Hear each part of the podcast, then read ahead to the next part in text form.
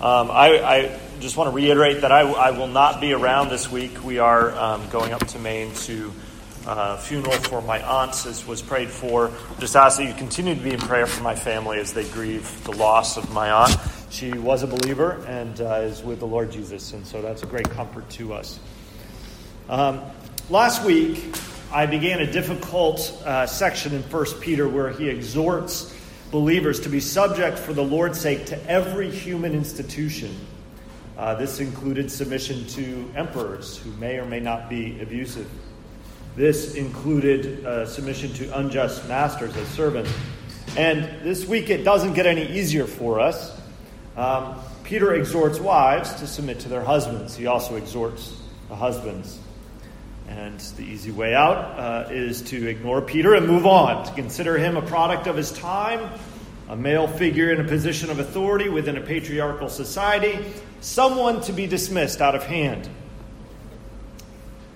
But if we believe that this is God's word, and I do, and as an aside, every time, and we'll do this in just a moment, that we, after we give the reading of the word, we say these words. Um, the word of the Lord, I say, and then you respond with thanks be to God. It's not just a nice sort of traditional statement, it's a declaration and a reminder to us that God is speaking. And so here we have God's word. And it's tough, but it's profitable for us. And in it are words of life. So, with that, I want to encourage us in order for us to hear God's truth in this challenging passage and to be helped by it, we're going to need to humble ourselves, submit ourselves to the Lord and His Word, um, and to set aside some of those cultural assumptions that we may uh, uh, bring with us here. I mean, we all bring our culture with us, we bring our assumptions to the text. So, if we can try and set those aside and try to understand Peter firstly within his own context, his own cultural setting, and then understand how it applies to us today. So, with that, let's turn to the text. Um, it, it, says here, 1 Peter 2 1 to 10. Um, that is a misprint, but the verses below are verses, or chapter 3, verses 1 to 7, and that is our text for uh, this morning. So, 1 Peter chapter 3, verses 1 to 7, it's printed for you in the bulletin. Uh, hear God's word. Likewise, wives, be subject to your own husbands, so that even if some do not obey the word, they may be won without a word by the conduct of their wives, when they see your respectful and pure conduct.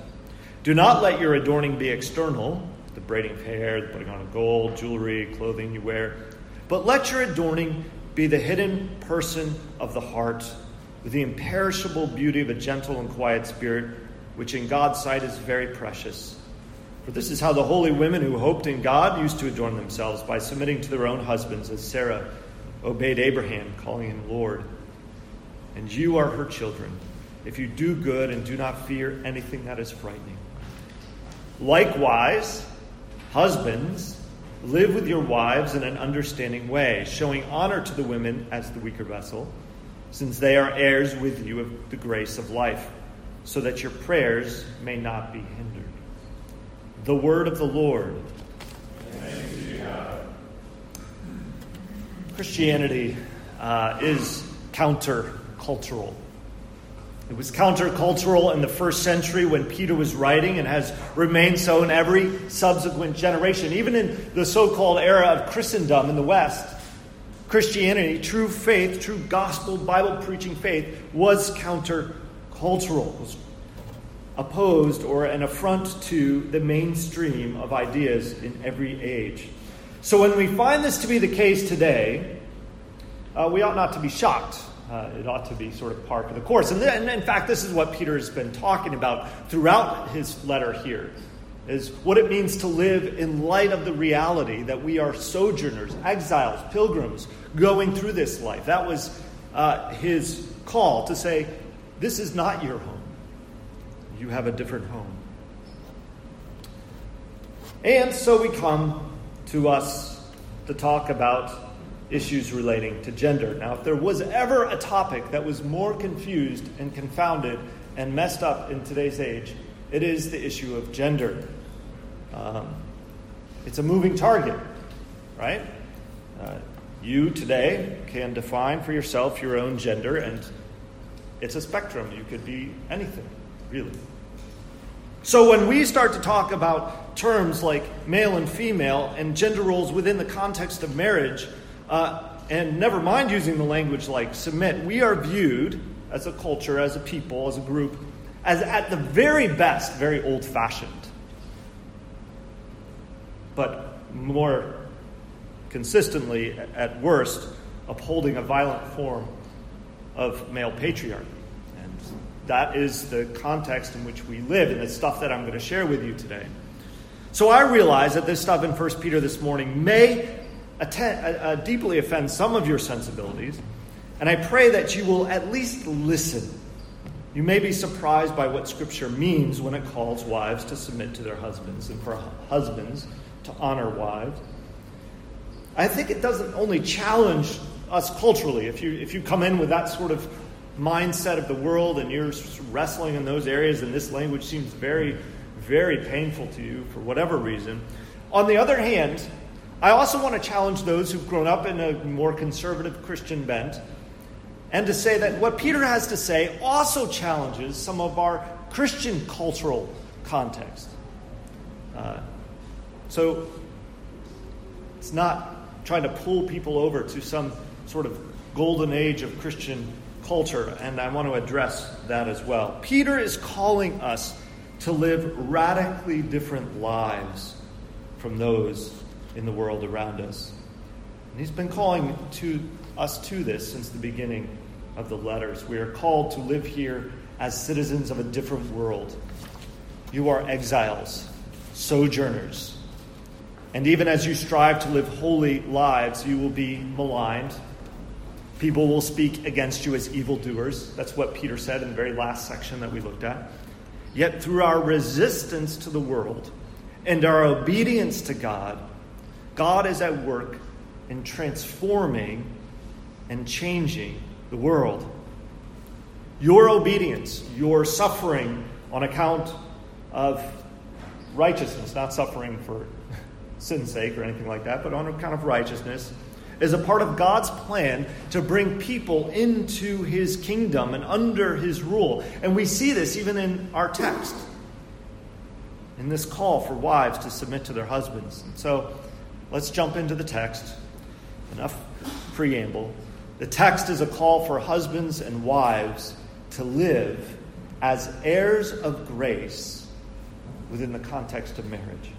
Now, I realize that some of you here this morning are not married, and this text is very much directed at husbands and wives. Um, but I want you to realize that, that the principles behind them are applicable to everyone. We are called, as God's people, to live as heirs of grace, submitting ourselves, as Peter says, to every institution. And in doing so, we bring glory and honor to God. So we'll look at this text in three parts. First, wives and heirs of grace, be subject to your own husbands. Second, wives and heirs of grace, adorn yourselves with the splendor of heaven. And finally, thirdly, husbands, co heirs of grace, honor your wives. Now, you'll note that two thirds of the sermon seems to be directed at the wife. Um, if we were to preach from Ephesians 5, it would be flipped. Two thirds of the more would be directed at husbands, but Peter is uh, here addressing wives specifically, and the reason being, and we'll, we'll look at this more fully in a minute. The reason being is essentially Peter is addressing those who find themselves in a place of subjection. Right? He's talking to people who are suffering under, whether it be the, the king or the emperor, whether it be under governors, or whether it be within the context of a servant in the position in a household, uh, whatever position they find themselves in. He's addressing primarily those who find themselves in places of um, subjection, being under authority. So that's just a heads up. That's the reason I'm structuring it like Peter does, but it definitely does not mean uh, that the burden is uh, more so on the wife than the husband. So, but let's let's move into it. Wives and heirs of grace, be subject to your own husbands. Last week we addressed the challenge of the word subject or submit. And so this morning I want to examine it particularly with regards to marriage. Peter's day and our day are radically different. Uh, to be a woman or a married woman in the Greco Roman society to which he was addressing was a harsh thing. It was a hard thing. One commentator described the status of a woman thus as he went through and was reading all the various writers, whether they were the Greek philosophers or the, the, the, the satirists or whether they were government officials. He cites them all. This is what he, he noted among, uh, by reading all these various uh, people and authorities of his day. He said, Dominant among the elite was the notion that the woman was by nature inferior to man. Because she lacked the capacity for reason that the male had, she was ruled rather by her emotions and was as a result given to poor judgment, immorality, intemperance, wickedness, avarice. She was untrustworthy, contentious, and as a result, it was her place to obey. Women could not vote or hold office, could not take an oath or plead a case in court, could not be the legal guardian of their own minor children, and were legally dependent on either their father or their guardian slash husband. This, this, is, this is what was written into law, which was popularly embedded into the culture this view of women. It is an awful and offensive description. But I read it because I think it helps us gain a little bit of an understanding of what Peter is trying to say. First of all, it is quite remarkable that Peter here is addressing women. Just as Jesus himself confounded Jewish authorities and broke with Jewish cultural traditions by taking, uh, by talking to and befriending women in a way that was very uncustomary for Jewish men, so Peter here addresses these women as moral agents, as those who can reason, and he goes even farther and says in his instruction to the husband in a few verses that they are heirs with their husbands of the grace of life. Of course, Peter is drawing on scriptural truths that come all the way from Genesis chapter 1 that male and female, God created them in his image. He created them. Both image bearers, equal before the Lord. And so, for Peter to be addressing these women, these converted women from pagan society, uh, he is trying to encourage them and remind them who they are. One other aspect of the plight of wives in the world to which Peter was writing uh, was that they were required to follow their husband's religion. Now, were the women that Peter's addressing. It seems that the, the, the people that he's particularly focusing on are wives whose husbands do not obey the word ones who might be won by their conduct. So the assumption is that Peter's particularly addressing women who have come to know the Lord Jesus, who are following Christ, and whose husbands do not. Imagine a harder place to be as that woman. Here she's told, I must follow Christ and put to death all the idols of my former life and all my pagan ways, and I have to live this life of holiness that God is calling me to. And yet my husband is against me in this. And not only is he against me in this, but I'm actually breaking cultural norms by going after another religion. This is the context that Peter is writing. So his exhortation is be subject to your own husbands, so that even if some don't obey the word, they may be won without a word by the conduct of their wives. Peter had a deep concern for these women. On the one hand, they'd taken the brave and very risky step of following Jesus, of going against their husband.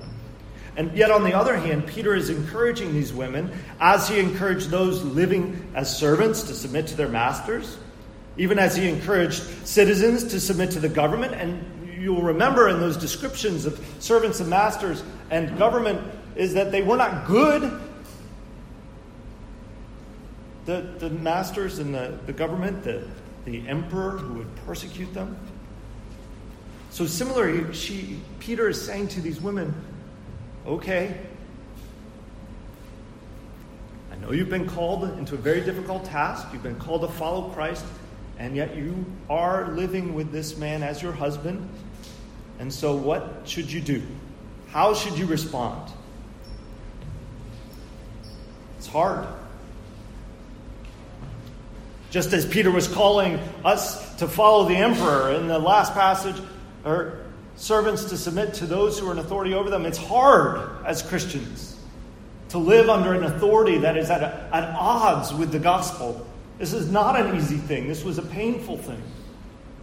Way back in the beginning in 1 Peter, you remember he said, though you may be, it may be necessary for you to face various trials so that the tested genuineness of your faith. This whole letter is about the hardness, the difficulty, the challenge of living in a world that is not our home.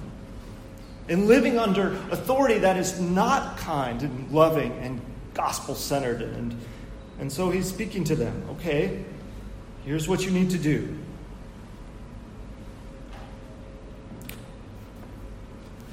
And so he says, submit to your unbelieving spouses. Seems too much. But what is it that these unbelieving spouses would see, right? Well, first, they might be inclined to see a rebellious wife who had forsaken his gods and who was following this person, Jesus. And that might cause, and I probably would cause, not a little bit of tension in the home. Right? A husband, in this context, would have been aghast that his wife would go against his him, and that would be a shame to him and the culture and everything, and it would cause not a little bit of tension in the home. But what followed might have given might have given the husband pause. Rather than being more rebellious, as his wife followed this other God, presumably she was also obeying him and not engaging in the profane way of life of her husband you know, as, as it seemed in his mind that she was becoming more rebellious in this way, it might have caused him to get upset. But then, as she continued and continually showed her respect to him and her willingness to follow him in matters that did not hurt her conscience or her husband, it might have caused him to wonder okay, so she's She's disobeying me and following this God, but she's still treating me with love and kindness and respect. She seems uncompromising in certain areas where she won't do things that I enjoy, but in other ways, she, she follows me. She, she lives in a way that shows respect. Maybe there is something about this God that she follows that is unique and distinct. I am, I am, this is a hard text right? I'm, I'm, I'm trying to describe a hard text, but you can start to see how her act of submission to her husband was something that was bringing the light of the gospel to bear in the way that she endured him.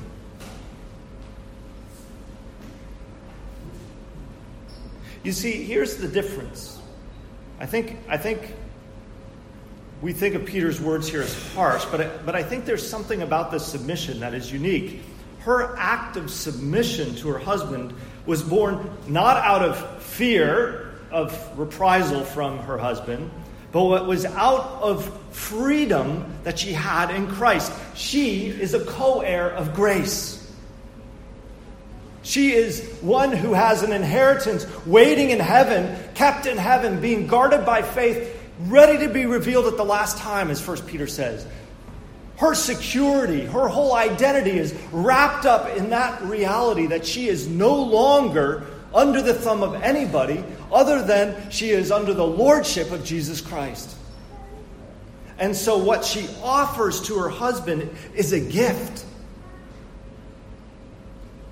She says, I, I, I will submit because I want to please the Lord Jesus. I'm not going to submit by doing things that are against his word, and I'm going to follow Christ, but I will honor you as my husband. And she understood, this woman would understand, that her marriage to this ungodly man was not outside the purview and sovereignty of God, but that God was using it for the purification of her faith and the possible salvation of, her, of the soul of her husband, she submitted to. So her submission was a gift. She was free in Christ, an heir of grace. Well, the, the, the context is really different today. The cultural world we live in affords much more dignity to women, yet there remains always tensions within marriage between men and women. women. Uh, it's just the way it is, right? Good, godly marriages have tension, right? Uh, but this is just part and parcel. But there is a certain tension of a marriage between a believer and an unbeliever, and a wife who following Jesus willingly shows respect and love to her unbelieving husband, displays to him the goodness and power of the gospel. Uh, I have seen and borne witness to the fact that living with an unbelieving spouse can cause great harm and pain and hardship. It's why Scripture says that two shouldn't be unequally yoked. But sometimes life happens and you find yourself in this difficult situation. Uh, maybe you are converted, maybe your husband wanders away from the faith. Whatever the case may be, you find yourself in a position where you are married to a man who is opposed to the gospel. And, and here's the reality today's day and age, you can cut and run. You can wander away. You can walk away from that marriage. It doesn't matter. Most people will be proud of you for doing such a thing.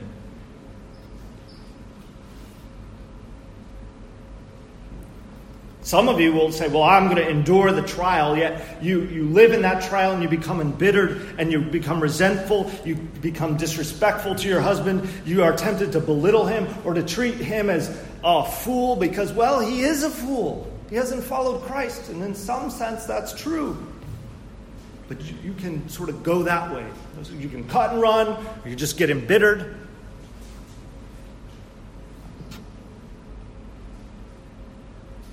But as you live with your unbelieving husband, you have an opportunity to show him dignity and respect, even if he's a fool.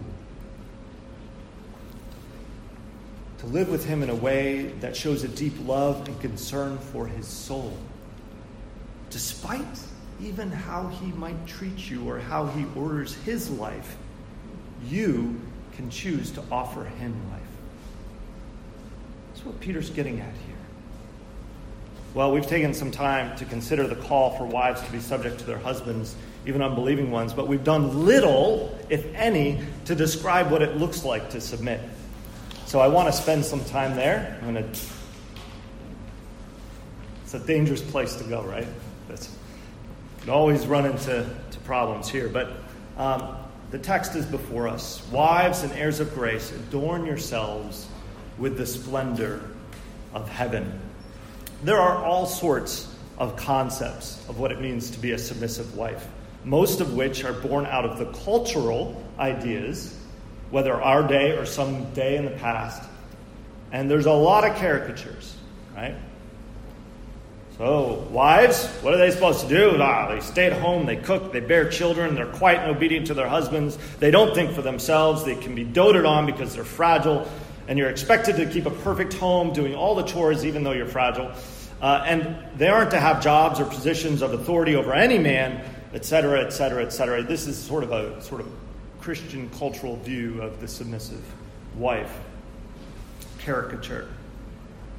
But I think it's really quite notable that Peter doesn't address any particular duties that a woman ought to have in the context of the home. Neither does Paul in Ephesians chapter 5. The only thing either of these apostles address is their attitude and the way that they treat their husbands and the way that they live out their faith. There is nothing about washing the dishes. Nothing. the very first thing that we notice in our text is that they are sub- to submit to their own husbands. They are not called to submit to just any other man. There is not some relationship that a woman has, that my wife would have with another man in this church. She is my wife, and I am her husband. Now, of course, anyone might be called to submit to another person who's in a position of authority a government official, a boss, a teacher, a mother, a father, etc., an elder. But all of those things notwithstanding, a woman is to submit to her own husband. The next thing that we notice is what we did, which we already talked about a little bit, um, and that is the wife is to live in a way that is respectful and pure. It's important to note that the grounds for family structure, that is, this idea of federal headship, meaning that before God, the husband is head over the family and is ultimately responsible for that family's spiritual welfare and care.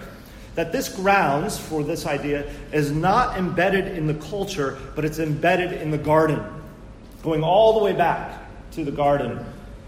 Male and female, both created in the image of God, both equal in God's eyes, yet they were given different roles in the garden. Adam, who was made first, was called to name the animals and to tend the garden, and Eve, who was made from the rib of Adam, was called to be his helpmate, his helper. Maybe that's a derogatory title in your mind. This idea of the woman is the helper. If that's the case, then it's a derogatory title for the Holy Spirit, who is called what? Helper. It's also derogatory for the Son of God, Christ Himself, who willingly submitted to His Heavenly Father in order to help us. Father, Son, Holy Spirit are all one, equal, and yet have very different functions within the Godhead. And so, this is what is meant by Paul when he says that the husband is to be head of the wife in Ephesians chapter 5. It's a spiritual role. To be um, completely honest here, I have no idea why the Lord, in his infinite wisdom, ordered things thus. Erin, in so many ways, outshines me in her spiritual life, to my shame. And in so many ways, her wisdom from above far exceeds my wisdom. Her maturity would seem to be grounds enough to have her the leader of my home. But God has called me to the task. I am responsible before God for her welfare, for my kids. And there are so many days that I would rather abdicate. way, way, more days than you want to count that I would rather abdicate that responsibility to the more responsible party. But God has called me to that task. And maybe it's because, as men, we often like to shirk and get out of being responsible, particularly in spiritual matters. We do. And so Erin respects that call on my life by God.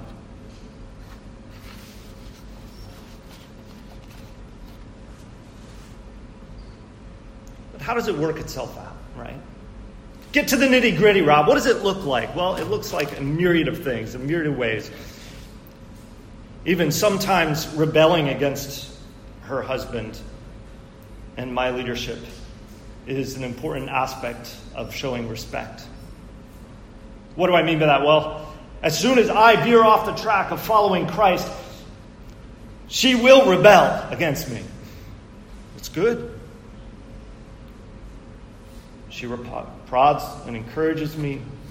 She challenged me and chides me. She points me to my Savior, Jesus. So, how does it look? How does it work itself out? Notice I've said nothing about Erin's household duties and the work of raising kids. That's for you and your own spouse to figure out. We've worked it out. We're working it out. We're trying.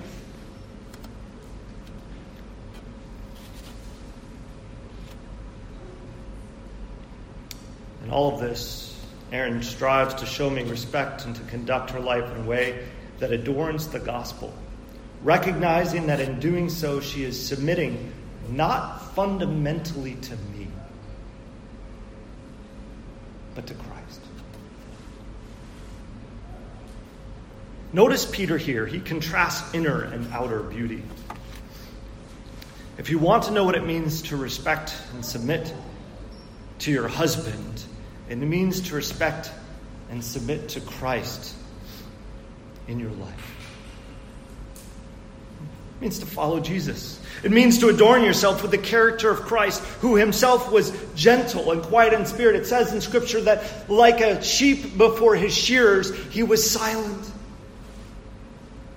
Doesn't mean that Jesus didn't get angry. He cleansed the temple. But it means he willingly went to the cross. Willingly died.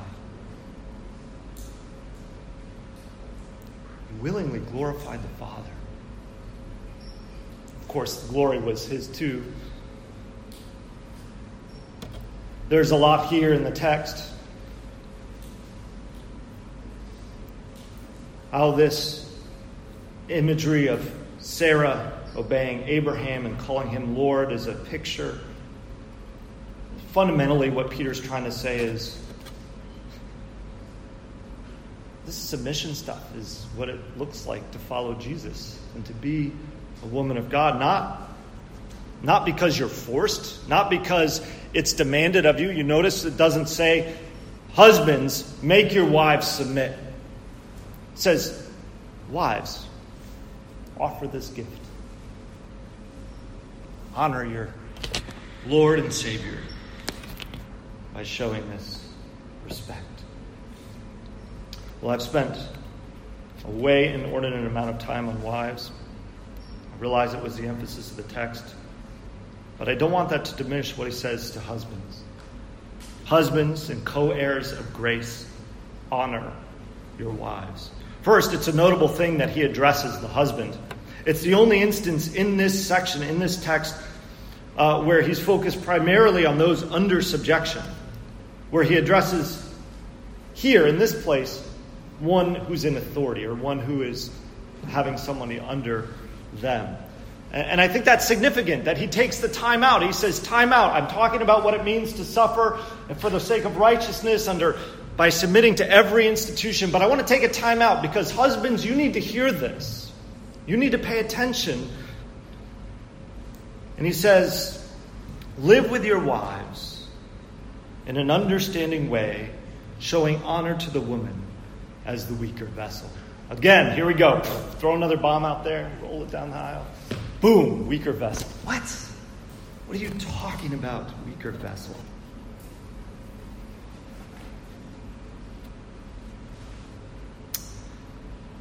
Much has been said about the language of this. It's been abused by men to dismiss women as inferior. But Peter has nothing so awful in mind. In fact, he is thinking very particularly of the position that a woman, a woman in his day would find herself on a daily basis. No power, no voice, no authority, physically weaker, often vulnerable, even in the home. And Peter is calling Christian husbands to reject the cultural norms and assumptions and to recognize the real fear that women would face within the context of a marriage. I'm going to stop here and say this. I have had the sad responsibility to deal with marriages within which there was physical abuse, men who claimed to follow Jesus, yet in reality who ought to have been in prison, but for reasons unknown, the legal system failed. I don't doubt that there are some here who face such situations or have in the past. Husbands, there is nothing more wicked than to abuse those whom God has entrusted to your care. Did you notice the very end of this section? It says, showing honor to the women as the weaker vessel, since they are heirs with you of the grace of life, so that your prayers may not be hindered.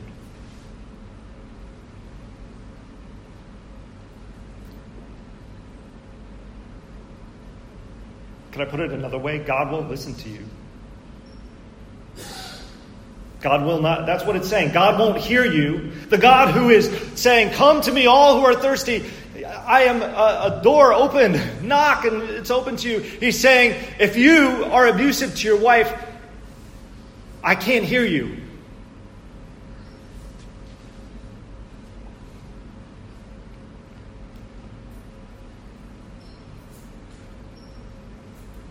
But Peter says more.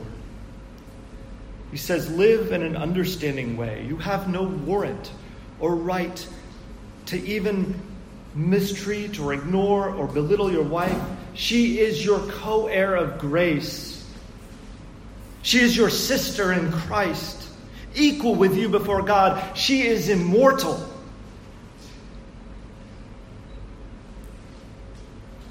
Husband, you are a fool if you do not listen to your wife, if you do not show her honor.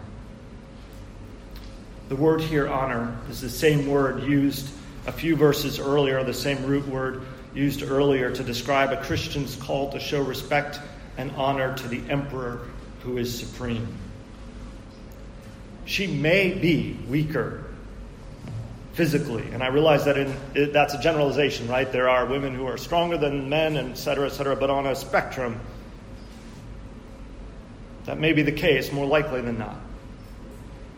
But she is equal with you in glory. Plus, men, she's likely superior to you in wisdom and insight. This is reality.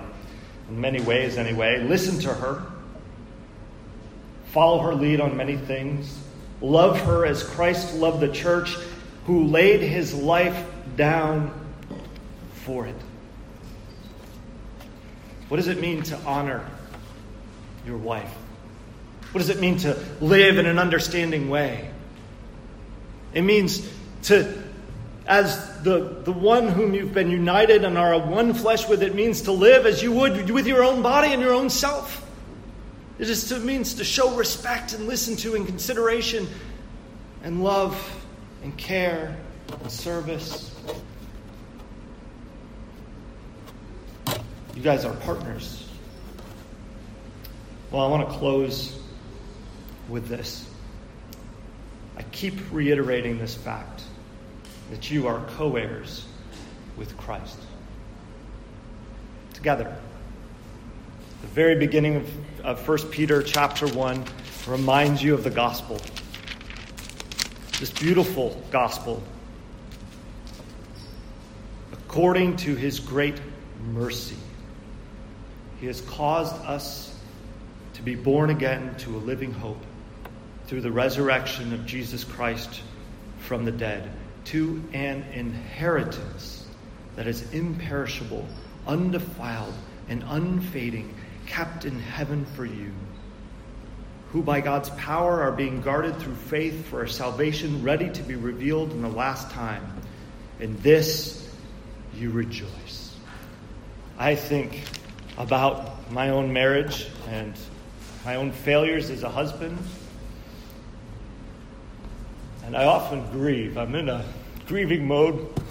Sorry for that, just dealing with real grief from a loss of a loved one, but also just grieving over my own failures as a husband. And Erin has her own failures. And as husband and wife living in the tense reality of the fall. We find ourselves sometimes at odds and sometimes in, in each other's arms, and there's a lot of mixed emotions. But the one thing that we both cling to, and the one thing that I think Peter is pointing us to, is that this journey, this painful suffering that we face, and living in various situations and submitting ourselves, it is a glorious thing that we are moving towards as the elect exiles, as those who have an inheritance that is imperishable and undefiled, that together we are co heirs of grace. Brothers and sisters, friends, we are co heirs of grace. Let us submit to one another in love, treating others as more significant than ourselves, living with each other in an understanding way, honoring one another. For this is what God is calling us to. Let's pray. Heavenly Father, uh, I confess my own weakness in this. I confess my fears and anxieties.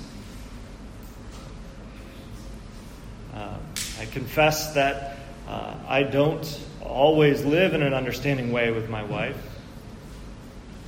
But I pray that you would be gracious to us, the one who is full of mercy, that you continue to transform us and mold us, that we would live with you as our Lord, following you, trusting you, and that in that we might win some to salvation as they look at our conduct and say, There's something different. Lord, help us. We pray. For we pray this in the name of Jesus our Lord.